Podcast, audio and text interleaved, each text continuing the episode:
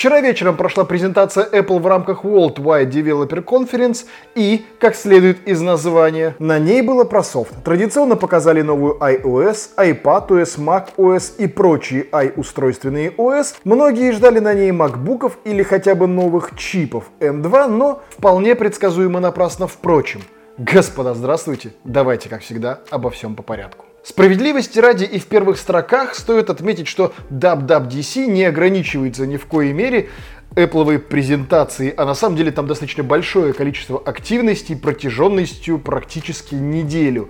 В нее входит и Apple Design Awards, премия в части, как ни странно, дизайна, и множество других активностей, как для разработчиков, так и для создателей контента. В том числе. Но, тем не менее, разумеется, внимание большинства аудитории приковано именно к i-подобным операционным системам, потому что это то, на чем наши с вами устройства будут работать ближайший год. И разбираться во всем мы будем ровно так, как это все и показывали. А начиналось все с DeLorean, и по прошествии какого-то времени презентации начало складываться ощущение, что это лучшее, что было показано за всю презентацию, но не будем забегать вперед. Тимочка, наш прекрасный кук, поведал нам сходу про iOS 15 и передал слово Крейгу Федериги, который начал рассказывать нам сходу про FaceTime. Заметьте, без каких-либо презентационных роликов самой операционной системы, без чего-либо, прям сходу, прям вот с корабля на бал, прям конкретно по изменениям в приложениях. В FaceTime, хоть я и понимаю, для большинства в нашей стране он слабо актуален, не все пользуются, хотя среди моих знакомых немало кто пользуется FaceTime. В общем, улучшили функционал групповых звонков, добавили шумоподавление во время разговора и отображение в красивой рамочке того, кто на текущий момент говорит. Портретный режим, размывающий фон, к которому мы все так привыкли к камере, теперь доступен и во время совершения звонков, что сделает ваши звонки без сомнения более красивыми. FaceTime Link теперь позволяет отправлять приглашения в FaceTime и проводить звонки даже не на i-устройствах. Привет, кроссплатформенность.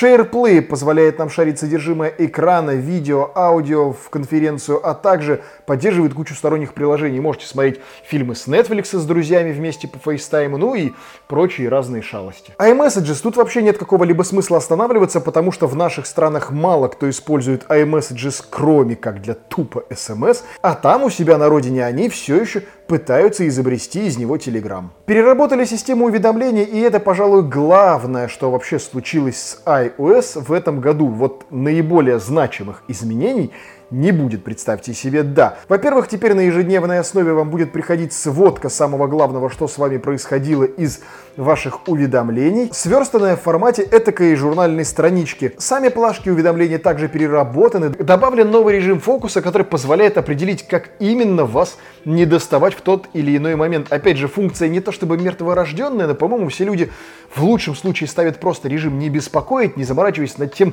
что конкретно им нужно. А в худшем случае просто вообще его не ставят и там типа сбрасывают звонки. Или ставят авиарежим, или выключают телефон просто наглухо. Не так много людей, по крайней мере из тех, что я встречал, используют функцию «не беспокоить», хотя лично я ее использую, и она у меня настроена там и командами, и по таймеру, и по-разному. Возможно, Apple как-то доработают эту функцию и покажет нам, зачем же нам нужно использовать более сложный ее вариант этого фокуса. Но пока что непонятно. Камера теперь умеет распознавать текст и нативно использовать его в других приложениях. Условно, идете по улице, увидели на заборе то, что обычно пишут на заборе, можете это не только сфотографировать, но еще и распознать. Если же там, например, есть что-то полезное, типа номера телефона, то прямо с фотографии его можно кликнуть и, например, позвонить. Штука удобная, штука прям вот дополненная реальность в действии, как она и должна существовать. Есть, правда, нюансы распознавания текста в русский язык, разумеется, не умеет. Нативный поиск по приложениям, ну тот, который вы запускаете обычно с Five, чтобы что-то найти в своем айфоне, теперь умеет искать и фотографии. То есть вводите ему, условно говоря, город или там название какого-нибудь объекта, и он не только ищет это где-нибудь в заметках, контактах, там, Safari, еще чем-нибудь, но и теперь пытается анализировать ваши фотографии и выдавать вам их результаты в подборку. Сама по себе функция не нова, но с точки зрения нативности ее работы внутри операционной системы может быть достаточно интересно. Переработали и воспоминания в фотографиях. Да, Apple все еще пытается изобрести воспоминания Google Фото и хоть как-то это переосмыслить в своем формате. Кто залипает на эти воспоминания из фотографий, я, честно говоря, не знаю. Я отключаю их вообще сразу сходу. Через Apple Pay, ну точнее через Wallet, можно теперь открывать двери дома или в офисе. Также можно добавить свою личную карту, права, паспорт в электронном виде в Wallet и использовать их. Видимо, как-то в Штатах на законодательном уровне это уже начинают принимать, и там это становится актуально. У нас в стране не то чтобы вообще это было бы актуально, потому что ID как такового не существует. Если же на этом уровне внедрят, например, права или хотя бы хоть какое-то удостоверение личности, наверное, будет замечательно. Пока какой-либо правовой подоплеки в нашей стране под это дело нет. Штука бесполезная чуть более чем полностью, но с заделом на будущее может быть, опять же, полезно и интересно. Ну а новый дизайн приложения «Погода» настолько шикарен, что порадует всех, включая Александра Беляева. А ты смотрел нашу погоду? Немалые изменения коснулись и приложения карты. Да, Apple все еще пытается из своих карт изобрести дубль ГИС. Примерно так же, как в нем красиво и в 3D отрисовали объекты с точностью до дизайна архитектуры тех или иных домов. Сделали очень симпатичную навигацию, прям с 3D отображением магистралей, развязок и всего остального. Есть, правда, нюанс. Работает все это дело хоть сколько-то удобоваримо, но в лучшем случае в Европе, а вообще так-то по-хорошему вообще только в Штатах. В России это все не больше, чем не до карты какие-то, хотя и надо отметить, местами очень удобные и предлагающие те или иные маршруты, поадекватнее местами, чем Яндекс.Навигатор. Бывает на удивление, честно признаться. Но, в общем, переработанный дизайн нас вряд ли с вами коснется, но...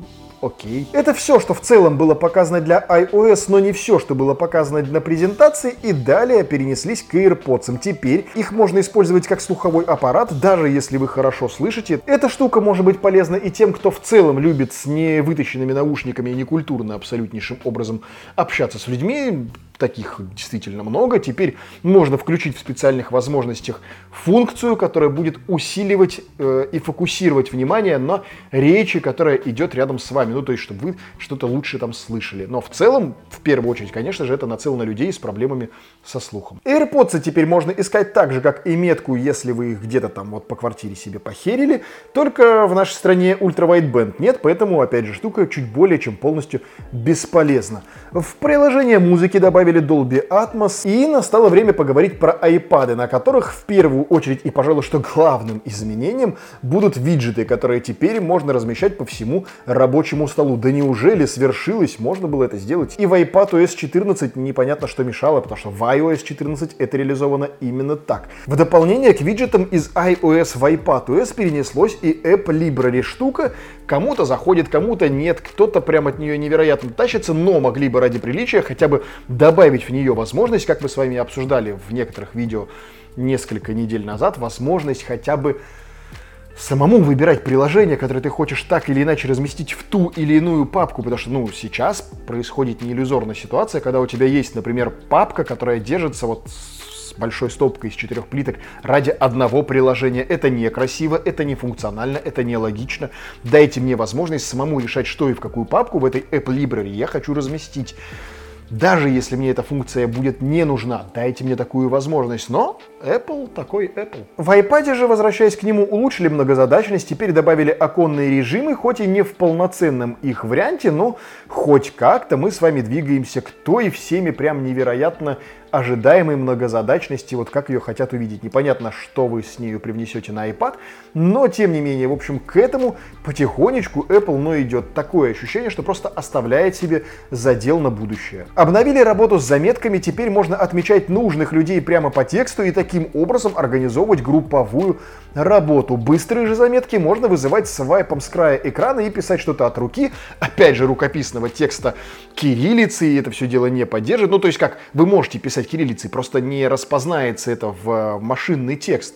В остальном же, просто добавили возможность. Так же, как, например, в Android можно сделать вызов голосового помощника свайпом снизу, сбоку, с части экрана, здесь же сделали возможность так добавлять заметки. Окей, хорошо. Разработчики, все-таки это же конференция для разработчиков, да, могут обрадоваться, теперь добавили Xcode, хоть и не в полноценном режиме, там как-то красиво это опять же назвали, естественно, все это дело обыграли, но очень утрированно, возможности, которые предоставлял Xcode, теперь доступны и на iPad, и можно мобильные приложения разрабатывать ровно там, где они потом должны работать. И далее наша речь с вами пойдет о безопасности. Для мамкиных хакеров трагедия: по IP вас вычислить теперь не получится, по крайней мере в почте, потому что почта скрывает ваш IP-адрес. Кроме того, скрывается ваша геолокация и вообще факт того, что вы открывали то или иное сообщение о таргетированной рекламе, станет чуточку сложнее. Safari, в свою очередь, продолжит блокировать перекрестные отслеживания из различных сайтов и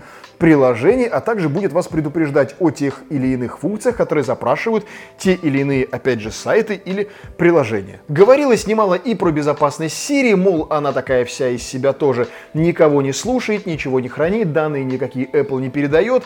Также рассказали про сервис iCloud+, который, опять же, в нашей стране такое, и вообще стоит помнить, что все коридоры простреливаются, все кабинеты прослушиваются, товарищ полковник все, что надо, обязательно про вас знает, и Apple особо вас не спасет.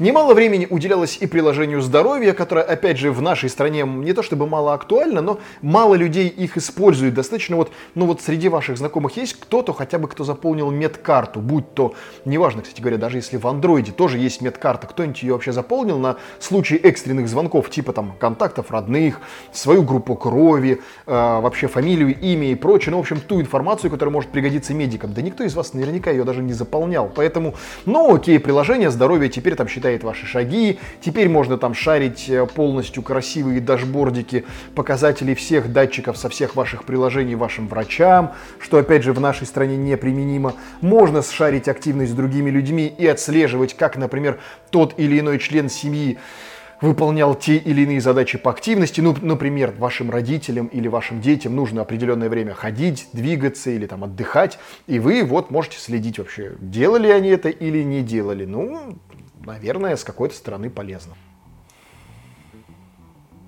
Это я делаю тайцзи. А нет, у меня же не Apple Watch. Apple Watch же теперь позволяет вам делать тайцзи. И опять же, все это доступно в пакете Fitness Plus, который в России пока что недоступен, поэтому эту часть презентации можно смело смахивать. И вообще, на самом деле, большая часть презентации, она в силу того, что, ну, глобальная, и надо понимать, что Apple, как бы, в первую очередь, это для США и Европы, и наши страны, ну, надо признать, так себе там относятся. И, в общем, все нововведения в большей степени заточены туда, и в первую очередь приходят туда. В нашей стране большую часть из того, что показали, применить каким-либо образом не получится, в том числе и новые фишки Fitness Plus, поэтому обсуждать их нет никакого смысла. Умный дом в экосистеме Apple, опять же, едва ли применим в России и СНГ, но, в общем, пробежимся. Там, типа, опять же, как мы говорили в самом начале, можно открывать теперь двери айфоном, можно разговаривать с Siri, теперь она интегрирована даже в сторонние устройства, можно теперь с часов получать ту или иную информацию об умном доме, вплоть до того, что смотреть лайв-видео там с дверного глазка или камеры, открывать, опять же, дверь или ее запирать. Различные функции доступны. Для нас, опять же, увы и ах. Ну и тепленькая macOS Monterey. Мне почему-то сразу вспоминаются сигары Хоя де Монтерей. Из интересного, это единое управление для Mac и iPad. Теперь просто, если вы ставите iPad рядышком со своим MacBook, вы можете управлять с клавиатуры и мышки MacBook своим iPad, а также просто брать и нативно перетаскивать файлы простым драг-н-дропом. Причем не только с устройства на устройство, но и через устройство, как бы проводя с одного через другое на третье устройство. И это работает вот прям в режиме реального времени, как истинная эпловская магия. Это, пожалуй, что, ну вот одна из главных фишек вообще и нововведений сегодняшней презентации. Кому это будет полезно, вопрос остается открытым. Хотя, ну, надо отдать должное тем людям, кто живет в экосистеме Apple, и у кого есть несколько устройств, это действительно будет полезно. У меня случались ситуации, когда нужно было с моего iPad Pro передать что-то на MacBook. Ну и опять же, у меня не вызывало это какого-то дикого восторга или каких-то проблем. Ну, ты просто берешь и типа через приложение файлы там скидываешь на рабочий стол или куда-то, оно мгновенно, опять же, нативно также появляется. Ну окей, теперь добавили еще один способ, это красиво, это эффектно, это вызывает вау-эффект, ну, пожалуй, да. Быстрые команды автоматизации, которые так пока что и не стали дико популярны на i-устройствах типа айфонов, теперь пришли и на macOS. Парадокс заключается в том, что изначально с macOS это приходило в iPhone, потому что на Mac'е приложение Automator было еще с незапамятных времен. Я еще помню его, когда мы с macOS 9 на macOS 10 переходили, когда еще были до интеловые на PowerPC всякие MacBook, тогда они назывались iBook и прочее. Ну, то есть это было просто в лохматые года. Было уже приложение Automator изначально на Mac'е. Потом все это дело командами перенесли на iOS. Теперь же с iOS это вернули этим приложением команды вместо Automator на macOS. Ну, окей, нововведение так нововведение воистину, говорят, все новое — это хорошо забытое старое. Safari получит редизайн, для разработчиков добавят кучу дополнительных возможностей по API, и на этом все. Никаких новых макбуков, никаких новых чипов, никаких функций, которых мы с вами так все сильно ждали, типа Always On экрана, типа поддержки Apple Pencil в айфонах, типа рукописного ввода на кириллице и прочего. Создается дикое ощущение, что вся эта презентация была достаточно минорной, и все, по сути, то, что было показано сейчас, можно было реализовать еще в iOS 14, но Apple понимает, что с каждым годом все сложнее и сложнее что-то привносить в операционные системы, и просто тогда это оставляло еще как нацел на будущее и задел, чтобы вот сейчас, в этом году показать. Другое дело, что мы с вами ждали, что помимо вот этого задела будет еще и что-то новое сверх этого, но не случилось. Горевать ли из-за этого? Да навряд ли. iOS как была, пожалуй, самой стабильной из существующих операционных систем для мобильных устройств, так и останется. Вся вот эта вот штука как была самой развитой экосистемой, да так и останется. Как вы использовали свой iPad с айфоном и с часами, так вы и будете это делать, и ничего глобального не произойдет. Ставить ли сейчас себе бету? Разумеется, нет, потому что она еще в девелопер-варианте, и даже, хоть и доступна сейчас, это девелопер-бета. Она сугубо для разработчиков. Публичная же бета будет доступна через месяц, то есть только через месяц будет хоть сколько-то стабильная версия, которую можно давать массам. Сейчас же это то, что, может в любой момент работать не так, как должно, и в любой момент что угодно может пойти не так. Поэтому, разумеется, поставить вам ее я не рекомендую. Сам же я ее уже накатил еще со вчерашнего вечера. И отдельное видео по установке iOS 15, по тому, как это работает вживую, вне вот итогов презентации, мы же сейчас с вами об итогах презентации говорили, да? По тому, как работает iOS, по ее новым фишкам, отдельное видео уже скоро, по графику на этой неделе, никуда не торопясь, разложим по полочкам. Возможно, там есть что-то недокументированное, и мы все с вами не рассмотрели. Просто невероятнейший amazing от Тимочки, нашего прекрасного кука.